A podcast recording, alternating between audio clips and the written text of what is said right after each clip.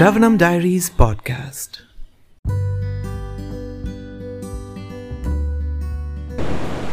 Continuing to read Bhagavad Gita as it is, the book by His Divine Grace Abhai Charanaravinda Bhaktivedanta Swami Prabhupada, Chapter five, Karma Yoga, Action in Krishna Consciousness, Text twenty-two. Yehi samsparśa jābhoga dukha yonaya evate Adyantavanta kaunteya nateshura mate buddha. An intelligent person does not take part in the sources of misery, which are due to contact with the material senses. O son of Kunti, such pleasures have a beginning and an end, and so the wise man does not delight in them. Purport. Material sense pleasures are due to the contact of the material senses, which are all temporary, because the mind itself is temporary. A liberated soul is not interested in anything which is temporary. Knowing well the joys of transcendental pleasures, how can a liberated soul agree to enjoy false pleasure? In the Padma Purana it is said, Ramante yoginonante satyanande chidatmani itiramapadenasau parambramabhidhyate. Quote, the mystics derive unlimited transcendental pleasures from the Absolute Truth, and therefore the Supreme Absolute Truth, the Personality of Godhead, is also known as Rama. Unquote.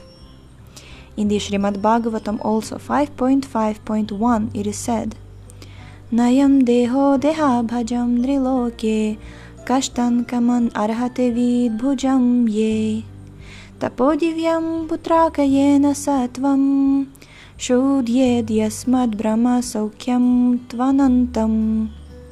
Quote, my dear sons, there is no reason to labor very hard for sense pleasure while in this human form of life. Such pleasures are available to the stool eaters, hogs. Rather, you should undergo penances in this life by which your existence will be purified, and as a result, you will be able to enjoy unlimited transcendental bliss. Unquote. Therefore, those who are true yogis or learned transcendentalists are not attracted by sense pleasures, which are the causes of continuous material existence. The more one is addicted to material pleasures, the more he is entrapped by material miseries. Text twenty-three. Mm, or should we just take a moment and appreciate the verse we've just read? It's pretty straightforward. I really, really like this verse. Mm, okay, text twenty-three. Shaknoti haiva yaso dhum prak sharira vimokshanat kama krodho bhavam vegam sayukta sa sukhinaraha. Before giving up this present body, if one is able to tolerate the urges of the material senses and check the force of desire and anger, he is well situated and is happy in this world. Purport. If one wants to make steady progress on the path of self-realization, he must try to control the forces of the material senses. There are the forces to talk, forces of anger, forces of mind, forces of the stomach, forces of the genitals, and forces of the tongue. one who is able to control the forces of all these different senses. And the mind is called Goswami or Swami. Such Goswamis live strictly controlled lives and forego altogether the forces of the senses. Material desires, when unsatiated, generate anger, and thus the mind, eyes, and chest become agitated. Therefore, one must practice to control them before one gives up this material body. One who can do this is understood to be self-realized, and is thus happy in the state of self-realization. It is the duty of the transcendentalist to try strenuously to control desire and anger. Text twenty-four. Yontah sukhon tar aramas tatantar jyotir evaya sa yogi brahmanirvanam Brahma Bhuta dhigacchati.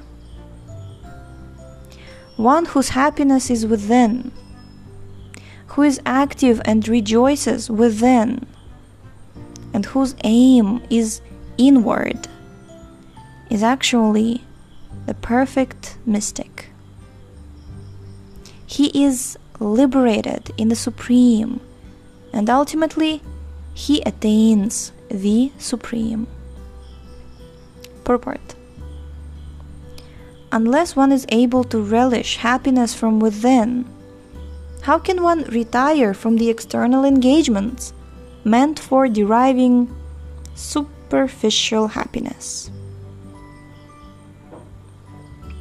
A liberated person enjoys happiness by factual experience. Hmm. He can therefore sit silently at any place and enjoy the activities of life from within.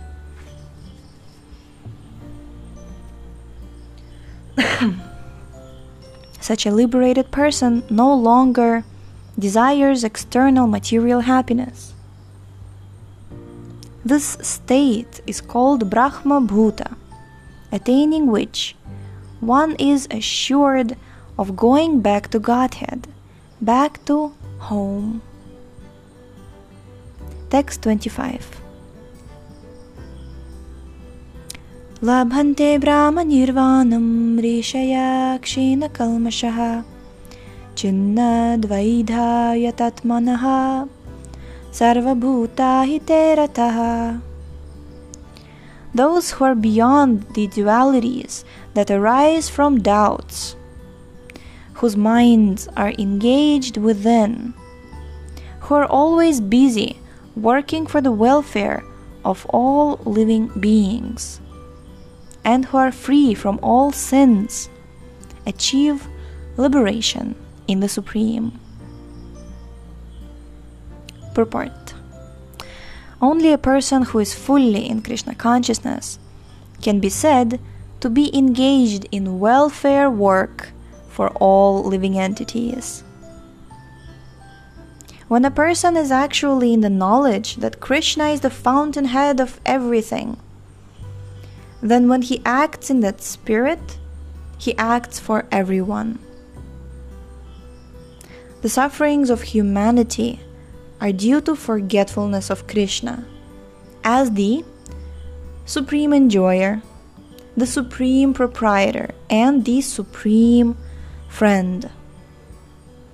Therefore, to act to revive this consciousness within the entire human society is the highest welfare work. One cannot be engaged in such first-class welfare work without being liberated in the Supreme. A Krishna-conscious person has no doubt about the supremacy of Krishna. He has no doubt because he is completely freed from all sins.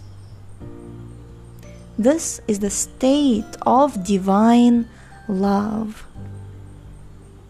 a person engaged only in ministering to the physical welfare of human society cannot factually help anyone. Temporary relief of the external body and the mind is not satisfactory. The real cause of one's difficulties in a hard struggle for life may be found in one's forgetfulness of his relationship with the Supreme Lord. When a man is fully conscious of his relationship with Krishna, he is actually a liberated soul, although he may be in the material tabernacle. All right. Jai.